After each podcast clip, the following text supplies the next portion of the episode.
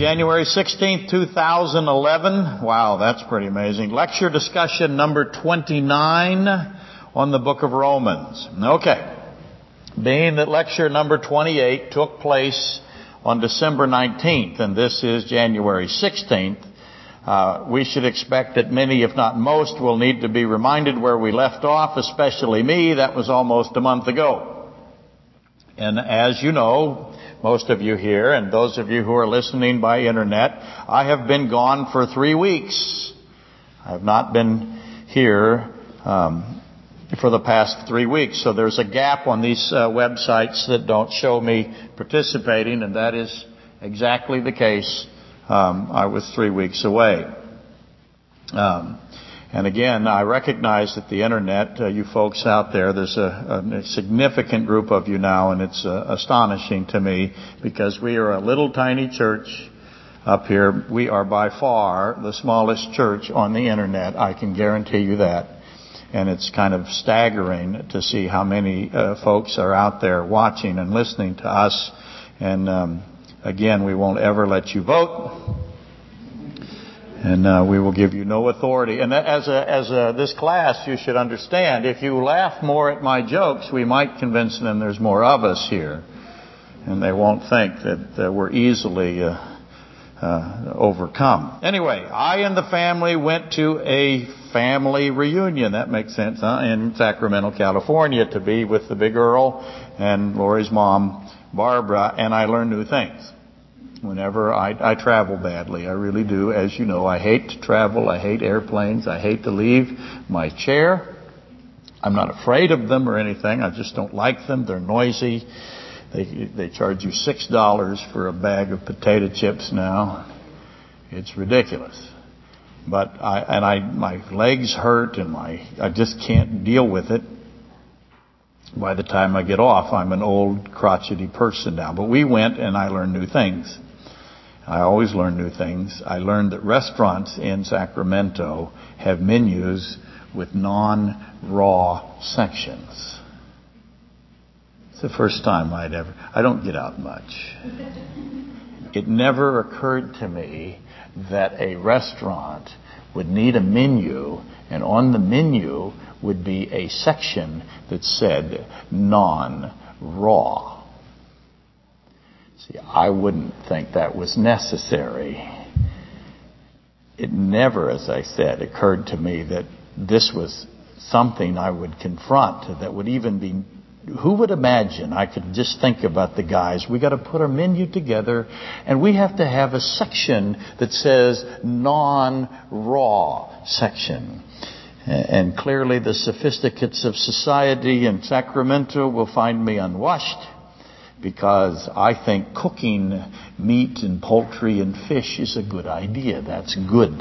Heat and fire, good. Worcestershire sauce, good. I want that. Cold, bleeding, slimy E. coli, not good. I don't need a section on the menu that says the non-E. coli section. Seems obvious to me, but apparently not so. So, I've been gone. I missed two Sunday lectures because of traveling and the joys associated with all of that. And then last week I was very sick, very sick, um, incapacitatingly sick. I had a bucket with me at all times, sick. That includes night. It occurs to me that if I go into more detail, I'll have the buffet all to myself. So I'm tempted. Lori told me not to do this, but um, and maybe I should stop. You know how you get that idea? Maybe you should stop. Whenever you get that idea, you should you should stop. but uh, I just want to say that my bucket accuracy was spectacular. It was it was spectacular. It was oh I mean pegged the meter good. I I had 11 shots at that bucket and I had no misses. I was really and you know you count. You can't help yourself. You, you do. Uh, you, you guys, how many times am I going to do this? When you get older, and I can't wait for some of you to get there this is the worst thing you can do. This is the worst thing you can do. But no misses, 11 for 11. You can, you can applaud. Go ahead. Yay. Make them think there's lots of us. Okay, they, they know there's only about, about eight. Yeah. At least eight. Okay, where are we?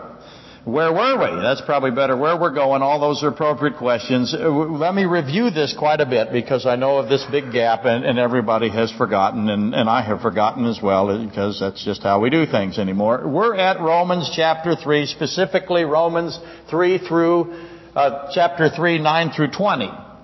The, this is where the Holy Spirit, uh, through the Apostle Paul, has placed in Scripture, and he's done it again, the words of David from Psalm 14 and Psalm 53. Three times these words of David are in Scripture. Uh, and you should know them by now. Do not be the shockingly ignorant of your faith. David writes this, and Paul puts it here. There is none righteous, no not one, and I'm truncating it. It's far more complex than this, but this is the gist of it.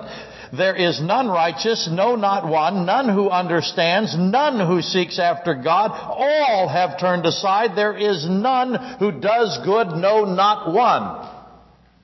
And if all you get from the Roman study of chapter 3 is that burnt into you, then that's very good. My goal as you notice, I repeat things. The just shall live by faith.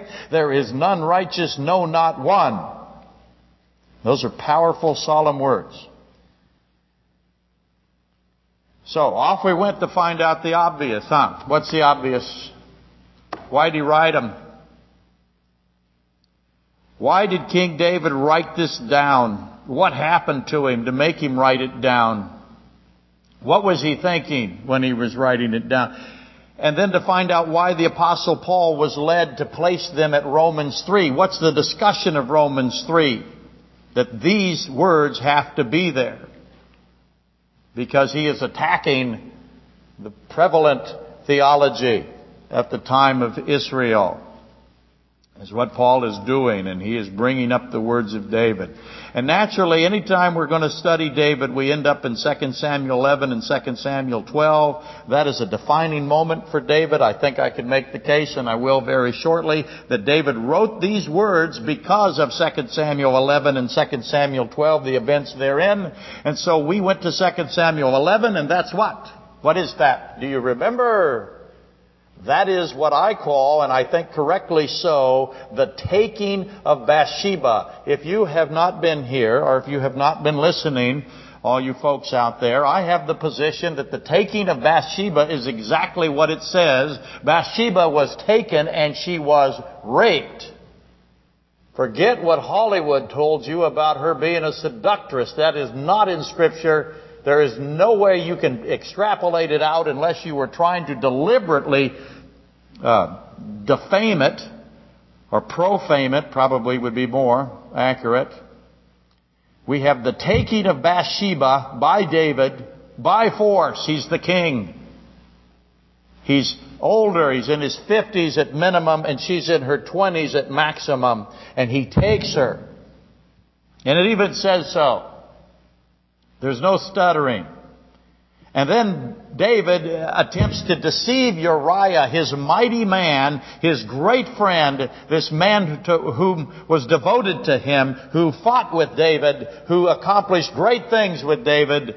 He attempts to deceive Uriah. He attempts to tempt Uriah. Now let me go back again. The taking of the woman, Bathsheba, the attempt to deceive Uriah, the attempt to attempt, I shouldn't say that. Let me back up again. The taking of Bathsheba, the deceiving of Uriah, or the uh, hope to do so, it did not succeed. And then the tempting of Uriah, followed by the treacherous murder of Uriah. Okay? And I said it that way and I described it that way deliberately so that to help you connect to other passages in the Bible. Right now you should be going through your mind, where else is there the taking of a young woman and then deception and then the temptation and then the death? Where else is that? Okay? Begin to make these connections yourselves, and I, we've covered this a little, and I hope you can do it in, regardless of whether you were here. Now, 2 Samuel 11:4. Then David sent messengers and took her. That's what I'm trying to emphasize. Took her. 2 Samuel 11:4. Took her. It's important to note that Bathsheba was taken. If I could put one thing on the position, pay attention to the fact that she was taken.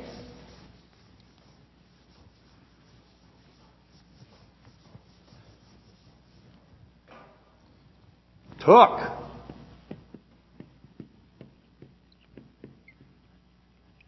Now you'll find many, many people that will emphasize otherwise and try to get her complicit in this. And I just said that a few weeks ago, you confront uh, the, where she's described differently, and you confront the uh, fact that God has a tremendous place for her in Scripture. We'll get to that in a moment. So it's very important to note this in 2 Samuel 11:4 because she he lay with her for she was cleansed. He lay with her because she was clean. So she was clean. What's the implication? After he lay with her, she was what? She was unclean or filthy. I have a clean woman made filthy. David intended then to manipulate Uriah into participating in the cover up of the taking of Bathsheba, the rape of Bathsheba, and he's now got a big problem because Bathsheba is with child and it is David's child and he needs now Uriah to participate in this cover up of what he has done. And it's soon going to be known what David has wrought, what the king has wrought, because the young girl is going to produce evidence. Now, there's no DNA, is there? There's no blood test. There's no way to guarantee, and there's no way you can prove that uh, David is the father. Can't be proven. What's he going to do? He's a powerful man, the most powerful man. What's he going to do? Lots of witnesses, though, aren't there? Lots of witnesses. He, everybody knows what's going on here. There's a whole group of witnesses here. He didn't cover his tracks at all. Think about that a second. I have a king, a very powerful king. He utilizes messengers. He utilizes people to follow and watch and see what he's doing at all times. He has to because he's got to be protected. The Secret Service, if you will, of this day. He's surrounded by people. He does this in their full view. What kind of man would do this kind of stuff in the few, full view of his security detail and not care? Well, we've elected a couple in this country. Those are some special men. Those are unique thinking people. They don't care. That's a profound level of wickedness. Anyway, this young girl will, will produce evidence, if you will. She will be evidence herself against David, and therefore, what's her problem now? Her life is in great danger. Her life is at stake. If she testifies against the king, Leviticus 20:10, there's death penalty for the king. Does he know this? Absolutely, he knows it. So what's he going to do? He's going to either get rid of her or he's going to deny it. Now, he can't really deny it. How many witnesses he got? They're everywhere. But if he does deny it, then what happens to her? Is this her husband's child? No, it can't possibly be. Why not? He wasn't there. She's a what? Last time he knew her. Last time he was with her. Has this marriage been consummated? Is the ultimate question. You make your own conclusions. I'll make the case as best I can. In any event, if the king denies it, and if the king is protected by all these witnesses, then what is the fate of Bathsheba? She faces the death penalty. Leviticus 20:10. She is with a child not of her husband. So, I have a woman who is with a child not of her husband's. What's the first thing you when I say that to you, I have a woman who is with a child not of her husband, what do you yell back at me? Where in scripture am I now? I am with the Virgin Mary, aren't I? Right? Same story. Not exactly. But the elements are piling up. And that's what you do in Scripture, as you know. You find all the elements and you try to put them all together. We'll talk about that in a minute. So I want you to consider for a moment a young girl, a heretofore virgin in all likelihood, should be a virgin in all likelihood with, with respect to Bathsheba. Not positive of that, but I am suspicious that that's the case because of the way Uriah responds with a child that is not her husband. She's under great danger. She's under great threat. She's helpless. Obviously, she tells the king, if Uriah abandons her, if he makes her a public example, she's executed. So Uriah has that decision. Should he make, would he make her a public example? Would he perhaps put Bathsheba away secretly? This is Matthew 119, isn't it? That is exactly the thoughts of who? Joseph. Let's read it. I'd be remiss if I didn't put these together. So open your Bibles, your textbooks, if you will, to Matthew 119.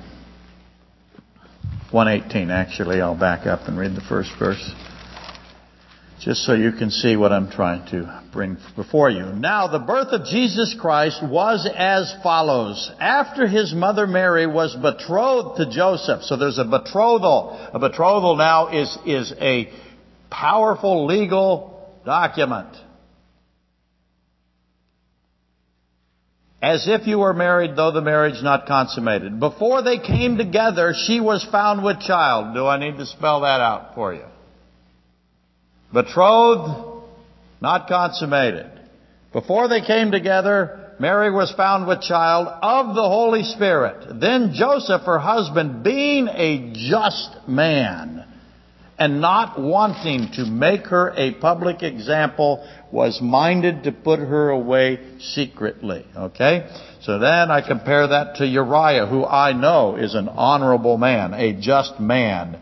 He would not do this thing. He would not hide David's sin, and he would take the consequences of that decision. That is an honored man, a just man. He would not do, he would not put Bathsheba away secretly. He would not cover up David's great wickedness. And though David attempts to deceive him, tries to give him gifts, tries to get him drunk, tries to trick him into going in there so he could have plausible deniability. Uriah has none of it, and it is obvious to me that Uriah knew what was going on at all times and wouldn't participate. I, I just think it is clear as a bell that way. I know some would disagree with me, but give me a little bit more chance to prove otherwise, just in case you disagree. And if you do disagree, it's perfectly okay. Lots of people disagree with me. All of them, of course, are Wrong. That's right. Bless their hearts. They come around eventually. I have time. The just man Uriah would not do this thing. Boy. 2 Samuel 11 11. And he knew what the consequences would be when he would not do this thing.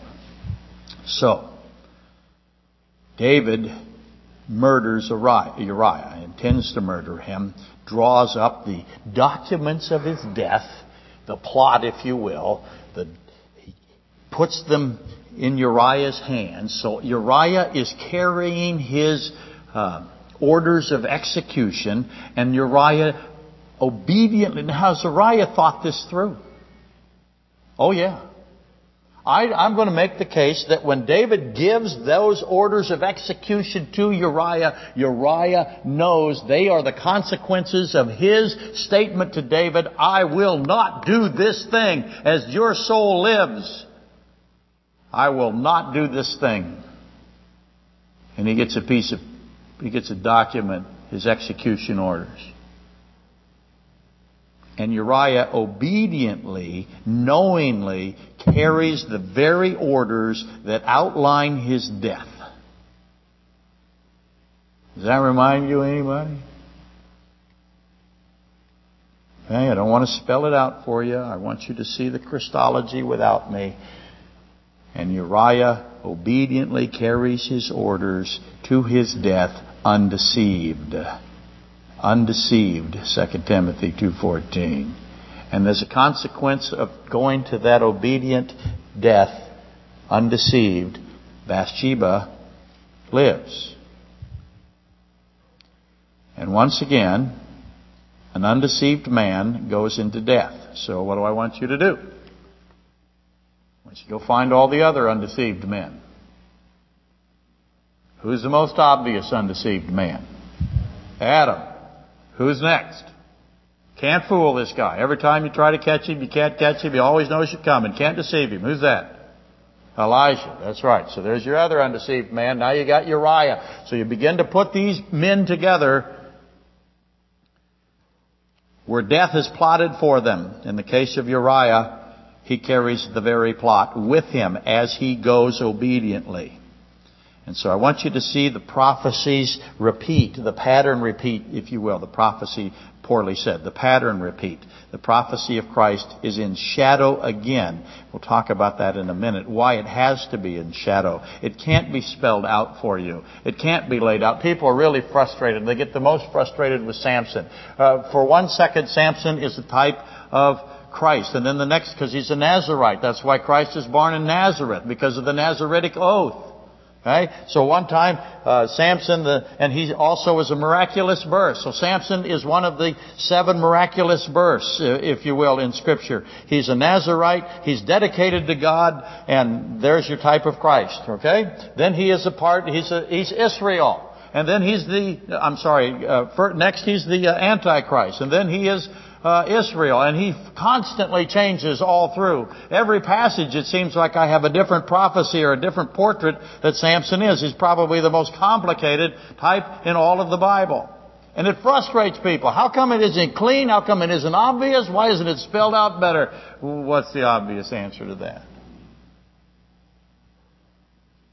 Obviously, this is the only way God could do it, and you don't like it. Who's in trouble?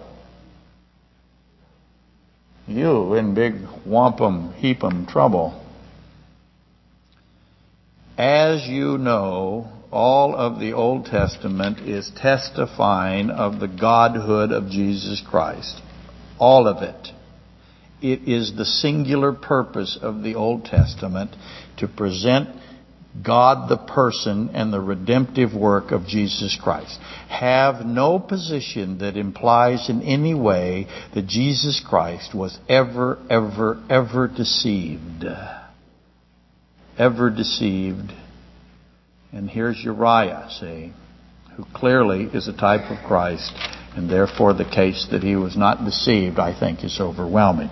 Many other things are also there in regard to the Old Testament, but never, never read the Old Testament without finding Christ. We're commanded to do so without seeking Him and without knowing that He is omnipresent, omnipotent, and om, I'm sorry, omnipresent, omniscient, omnipotent God Himself in the flesh. If you're reading the Old Testament with any other idea, you are off the trail, and chances that you get back on the trail are, are hopeless.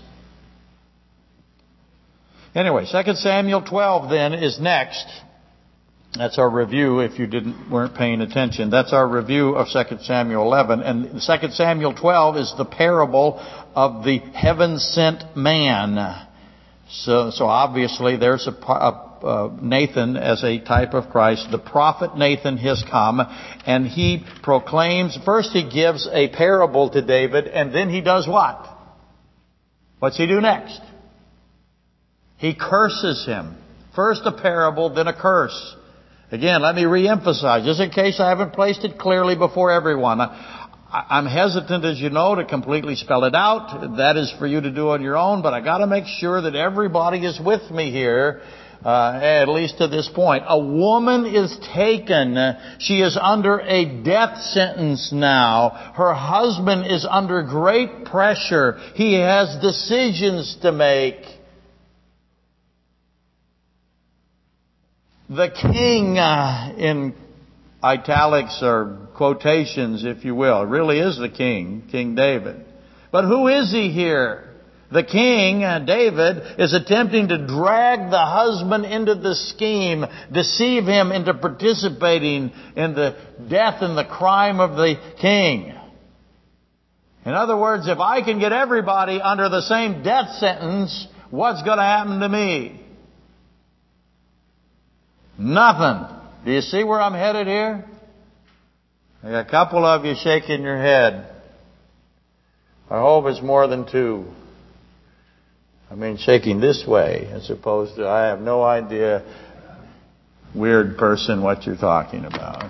I gotta, let me repeat it. A woman is dying. Her husband has decisions to make. Someone is attempting to drag the husband into the death scheme with them all so that nobody is outside the death scheme. We're all going to die together, baby, so we'll all shut up. And one guy says, no, I will not do this thing. The husband refuses. The king then has to plot to kill the husband, and the husband goes to his death, and the death sentence over the bride, over the wife, if you will, is then unenforced. Next, the heaven sent prophet comes with a parable and a curse, and the king does what? He confesses. Okay. Now the story's changing, right? You have one, you have one typological picture. Now we got another one. It's changing on you. The king confesses, and the king is cursed, and the child that is born from the woman dies in the place of the king. And we talked about that last week, and you immediately see, I hope, the first advent or the first coming of Christ. With the death of the child. Those are the key elements. Now, in order to put them into correct places, it's usually necessary to go around the Bible and find the other passages that contains these same elements. And obviously, I've been pushing you towards Genesis 3. I hope that's obvious. I've been trying to stuff it down your throat. Last 15, 20 minutes. That's the first mention of all of this. That's where I have Satan. That's where I have the husband Adam. I have the wife Eve in death. That's where the curse is. But there's others. And it's important, by the way, to note the similarity between 2 Samuel 11 and 12 and where else in David's life. David has a tendency to do this a couple of times, okay? He did it a couple of times.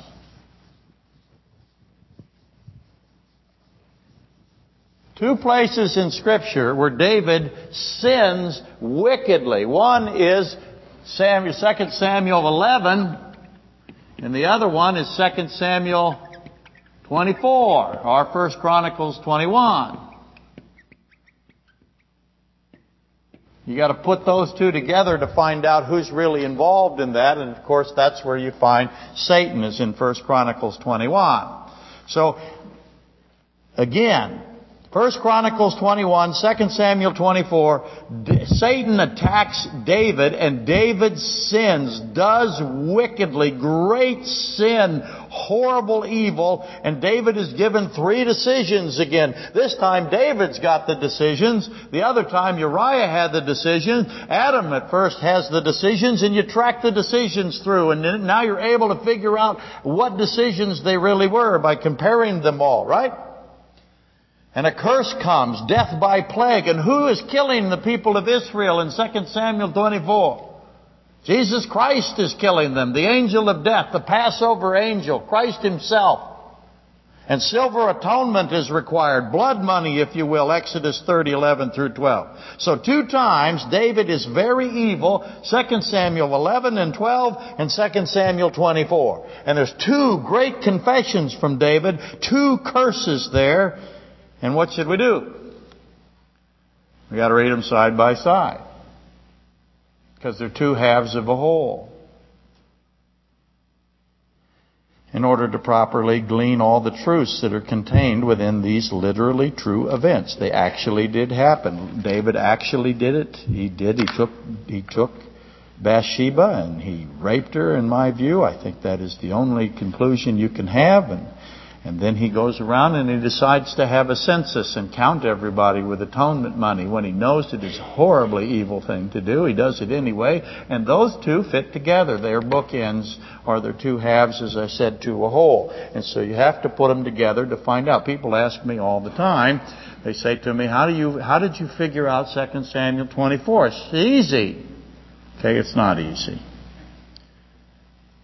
But you do it by finding 2 Samuel 11 and 12. And so it's very important to do that. But setting that aside, I'm just throwing this at you today more than anything else because I got to get you back up to speed and I know you've been missing and you're the most holy people in the church. You've come back after three weeks. There were rumors that none of you would come back unless we had a much better buffet. What's that? Yes, you can ask a question. Yes, and we are on the internet. So those of you listening by the internet, Dave is asking a question. Yes, sir.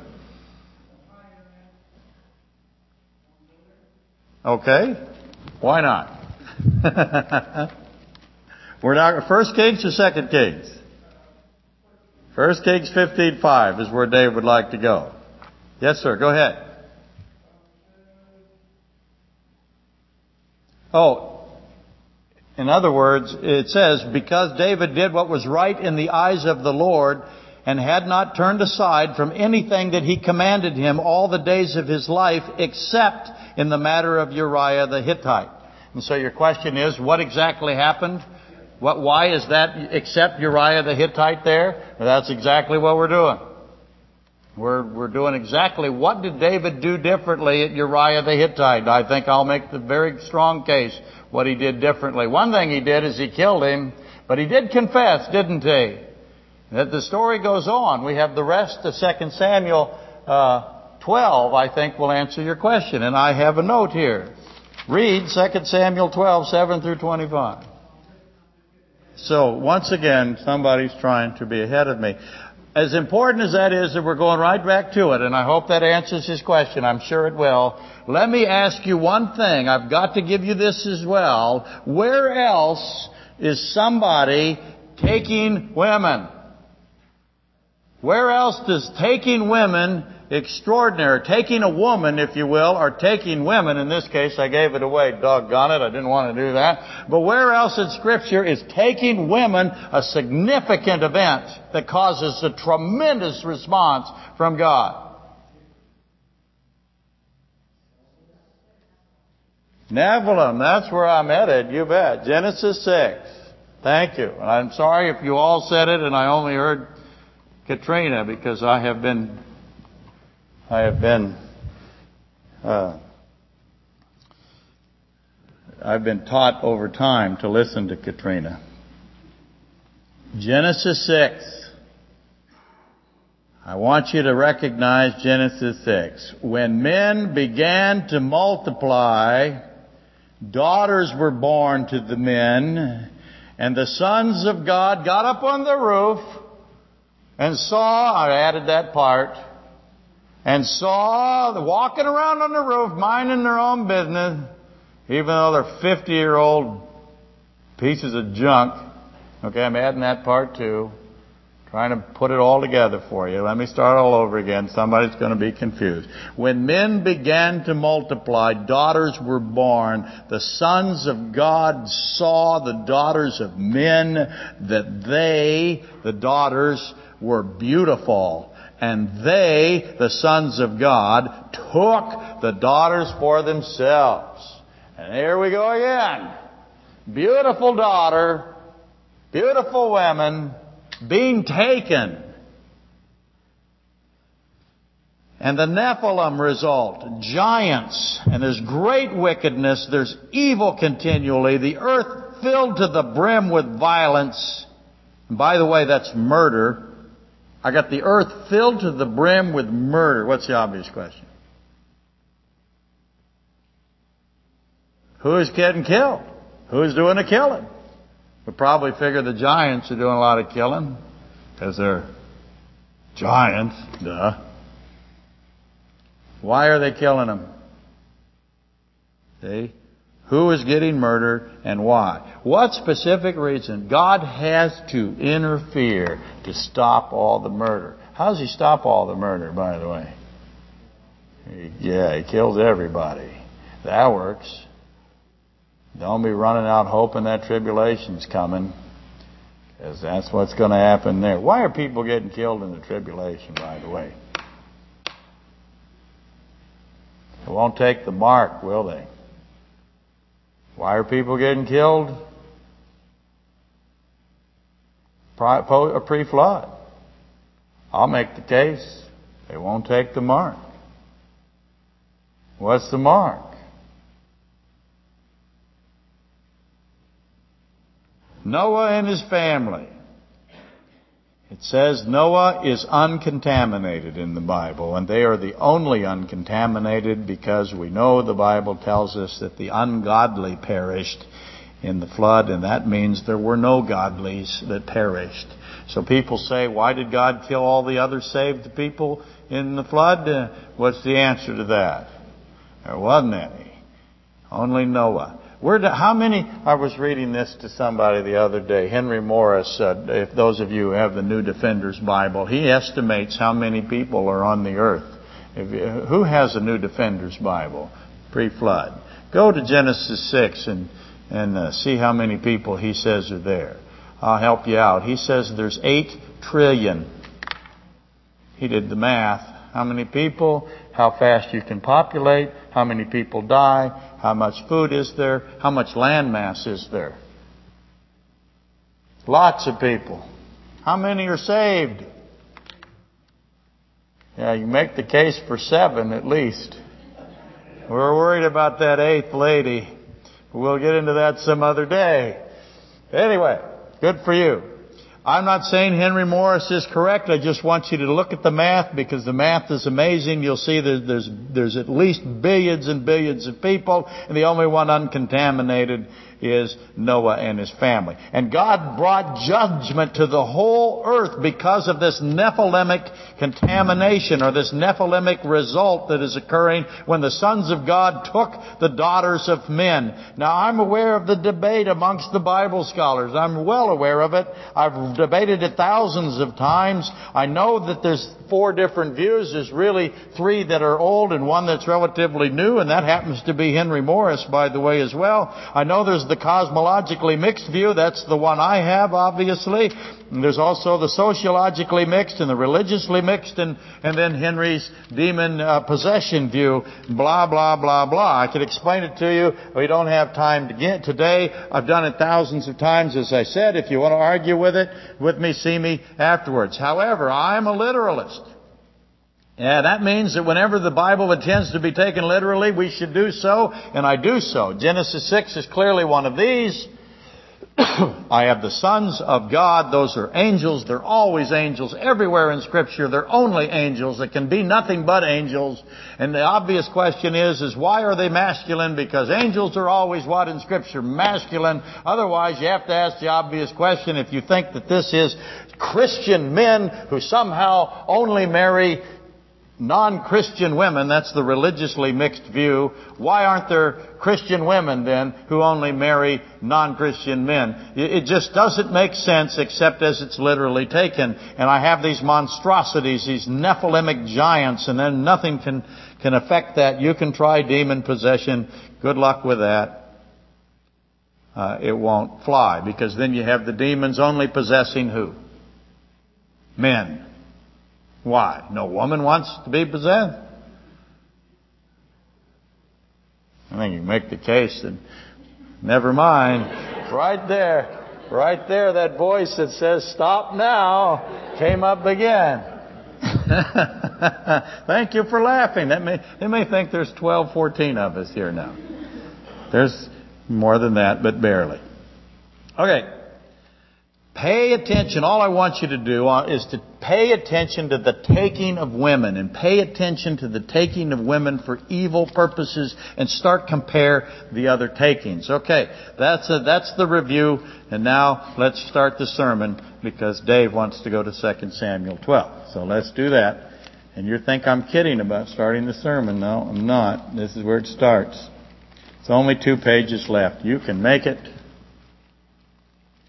But Dave asked a good question. Something happened here with David to where God brings up Uriah the Hittite. Okay, we're going to read a lot of it because we have to. We're going to start at 7. I don't know how much I read before, 12, 7, but we'll rush through it. Got to get to the end of it, so read along. Very important. And yes, we'll keep going next week. I was going to try to do it in three but I'm going to end up doing it in four Sundays. Then Nathan said to David, you are the man, you are the killer, you are the, this evil person. In the first part of uh, Samuel 12 is the parable then David said to David, or then Nathan said to David, you are the man. Thus says the Lord God of Israel, I anointed you king over Israel. I delivered you from the hand of Saul. I gave you your master's house and your master's wives into your keeping, gave you the house of Israel and Judah. And if that had been too little, I would have given you much more. Why have you despised the commandment of the Lord to do evil in his sight? Now does God know the answer to that question? Yes, He's omniscient God, so why is He asking it? For your sake, for my sake, and for David's sake, okay? You have killed Uriah the Hittite with the sword. You have taken his wife. Notice again, taken his wife to be your wife and have killed him with the sword of the people of Ammon. Now therefore the sword shall never depart from your house. Here comes the curse part. You have sinned wickedly and you're being cursed. Okay? Sin, curse. Notice the order. The sword shall never depart from your house because you have despised me. This is what is different. This despising of God. How is it that David despised God? And have taken the wife of Uriah the Hittite to be your wife. How many times God got to say this? He's beaten it in, isn't he? Thus says the Lord, Behold, I will raise up adversity against you from your own house. This is Absalom, by the way. And I will take your wives before your eyes and give them to your neighbor. And he shall lie with your wives in the sight of this sun. That's an Ecclesiastes reference, by the way, under the sun. For you did secretly. Can you do something secretly? Did he really do it secretly? This omniscient God, how many witnesses David have? So why the secretly? But I will do this thing before all Israel, before the sun. So David said to Nathan, I have sinned against the Lord. All of that was to get what? A confession. Bang. There it is. By the way, when you look at Adam, make sure you understand that when Adam is talking to God, he is doing what? He's confessing. Now many people think he's blaming Eve. Mm, mm, mm. He is not blaming Eve. Sorry if you think that. Not really. Not really sorry. Get rid of that kind of thinking. Adam is is identified as a type of Jesus Christ in Scripture. Wouldn't it be wonderful if any of us were so identified? And we're not. Not trying to say that Adam didn't sin. He did. First and second commandment. But he was honored as a type of Christ. Not as a contrast, as a type. As the same thing as except in shadow, except dimly. Because you can't do it right, can you? Can I get a type of Christ from a finite human being? I can't. The best I can do is a little tiny scrap. So you're never going to get perfect typology. You're never going to get it. If you ever did get it, what are you saying? You're saying that Christ is not infinite God. It's a degradation of his deity. So there'll never, the fact that there isn't perfect typology is evidence of his godhood. Anyway, where was it? Starting to rant, aren't I? So David said to Nathan, I have sinned against the Lord. Not Uriah, just murdered Uriah, raped Bathsheba. I have sinned against the Lord.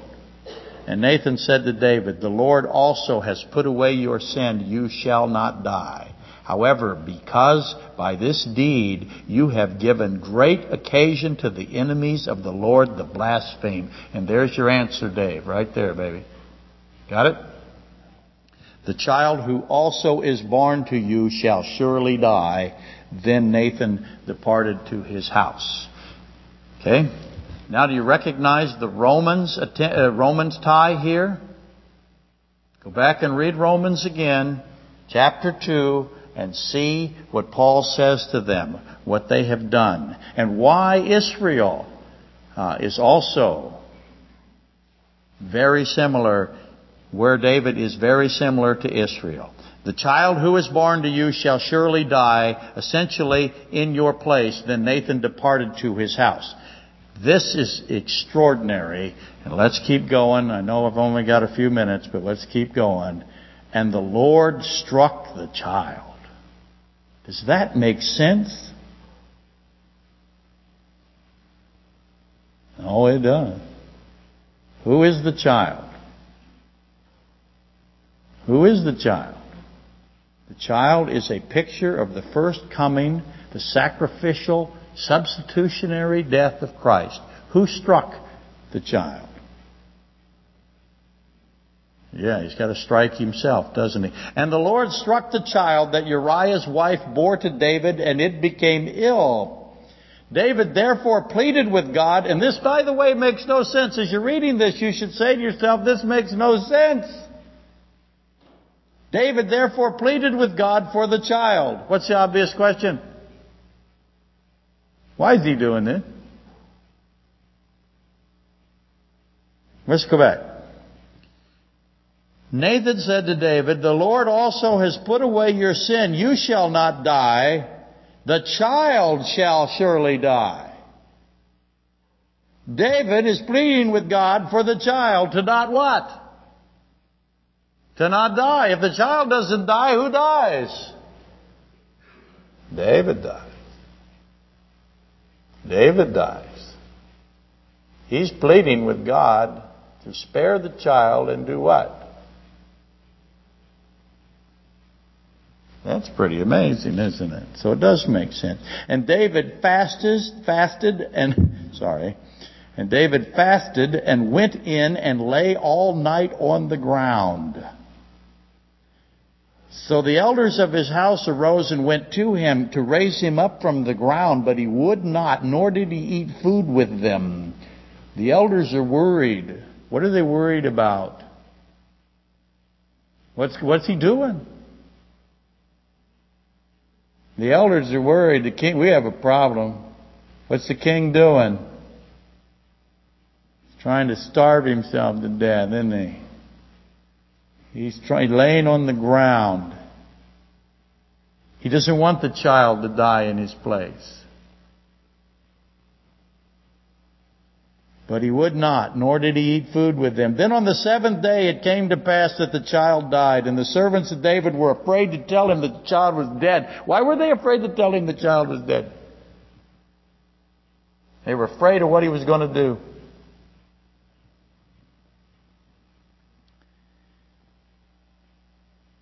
For they said, Indeed, while the child was alive, we spoke to him and he would not heed our voice. How can we tell him the child is dead? He may do some harm. Some harm to who? To himself. Why would he do that? When David saw that his servants were whispering, David perceived that the child was dead. Therefore David said to his servants, Is the child dead? And they said, He is dead. So David arose from the ground, washed and anointed himself, and changed his clothes, and went into the house of the Lord and worshipped. Wow. Then he went to his own house, and when he requested, they set food before him, and he ate. Then the servant said to him, What is this that you have done? You fasted and wept for the child while he was alive, but when the child died, you arose and ate food.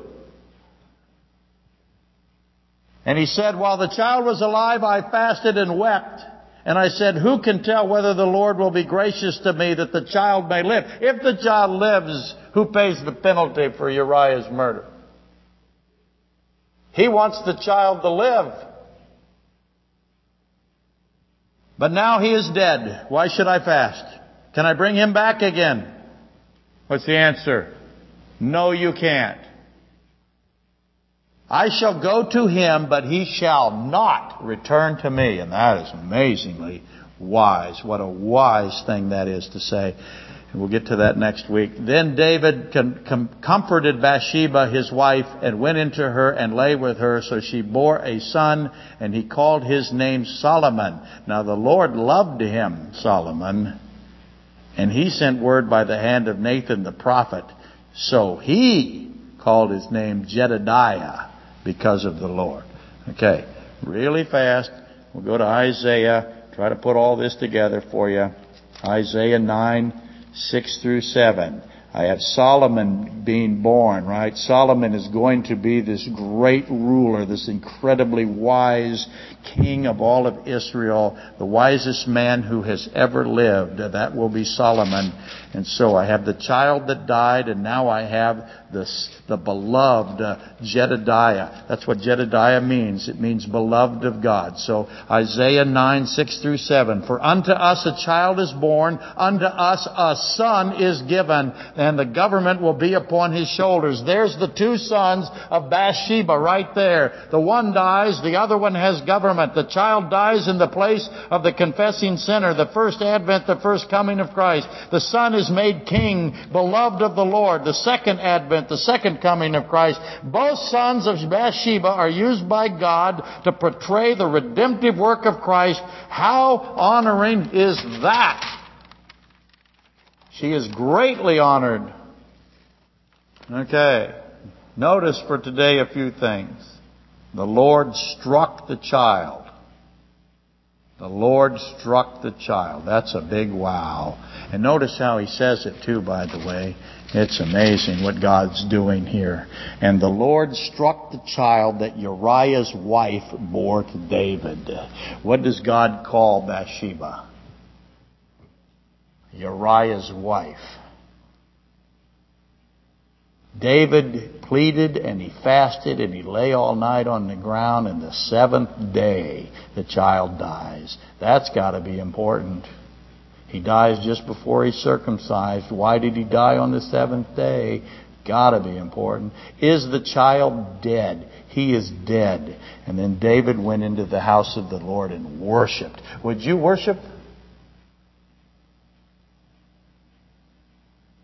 David knew to worship. He knew that when that child died, the right thing to do was to go worship. I want to read something to you, 2 Samuel 24, because you know 2 Samuel 24 is going to fit in here, right? David does this evil sin, and he says so. He says 24:10, I have sinned greatly in what I have done, but now I pray, O Lord, take away the sin of your servant, for I have done very foolishly, and God gives him uh, three years of famine. Your Bible might say seven, but I'm I think it's obviously three. Three years of famine. Three months before your enemies, while they pursue you, or three days plague in your land. Now consider and see what answer I should take back to him who sent me. So, those are the three decisions of David. And David picked the plague, and that was very, very wise. And Christ himself, the angel of the Lord, came and killed, as it says here, uh, 70,000 men. How many women and children is that, too? That's a lot of people. You make the case it's a quarter of a million people. Then David spoke to the Lord when he saw the angel who was striking the people and said this, the angel of the Lord, Christ has come. He is killing people. Does Christ come and kill people? Yes, He does. Why? You have to know why. Happens in the tribulation. Happened at the Passover. But David is seeing this death and this is what he said, Surely I have sinned and I have done wickedly, but these sheep, what have they done? Let your hand, I pray, be against me and against my father's house. That's the same as Moses, isn't it? Moses comes down and says, Well, I kill these people. Blot me out. David said, blot me and blot out everybody behind me and in front of me. Let these people live. That's David. That's how he thinks. He's a what? He's a man after God's own heart.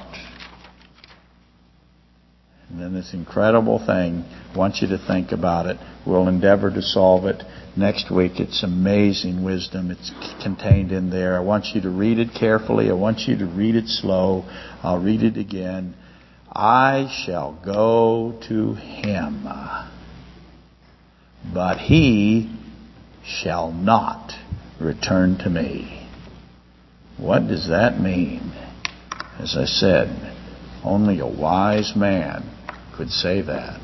You try to figure out how he did it. And I'll see you next week. Let's rise and be dismissed.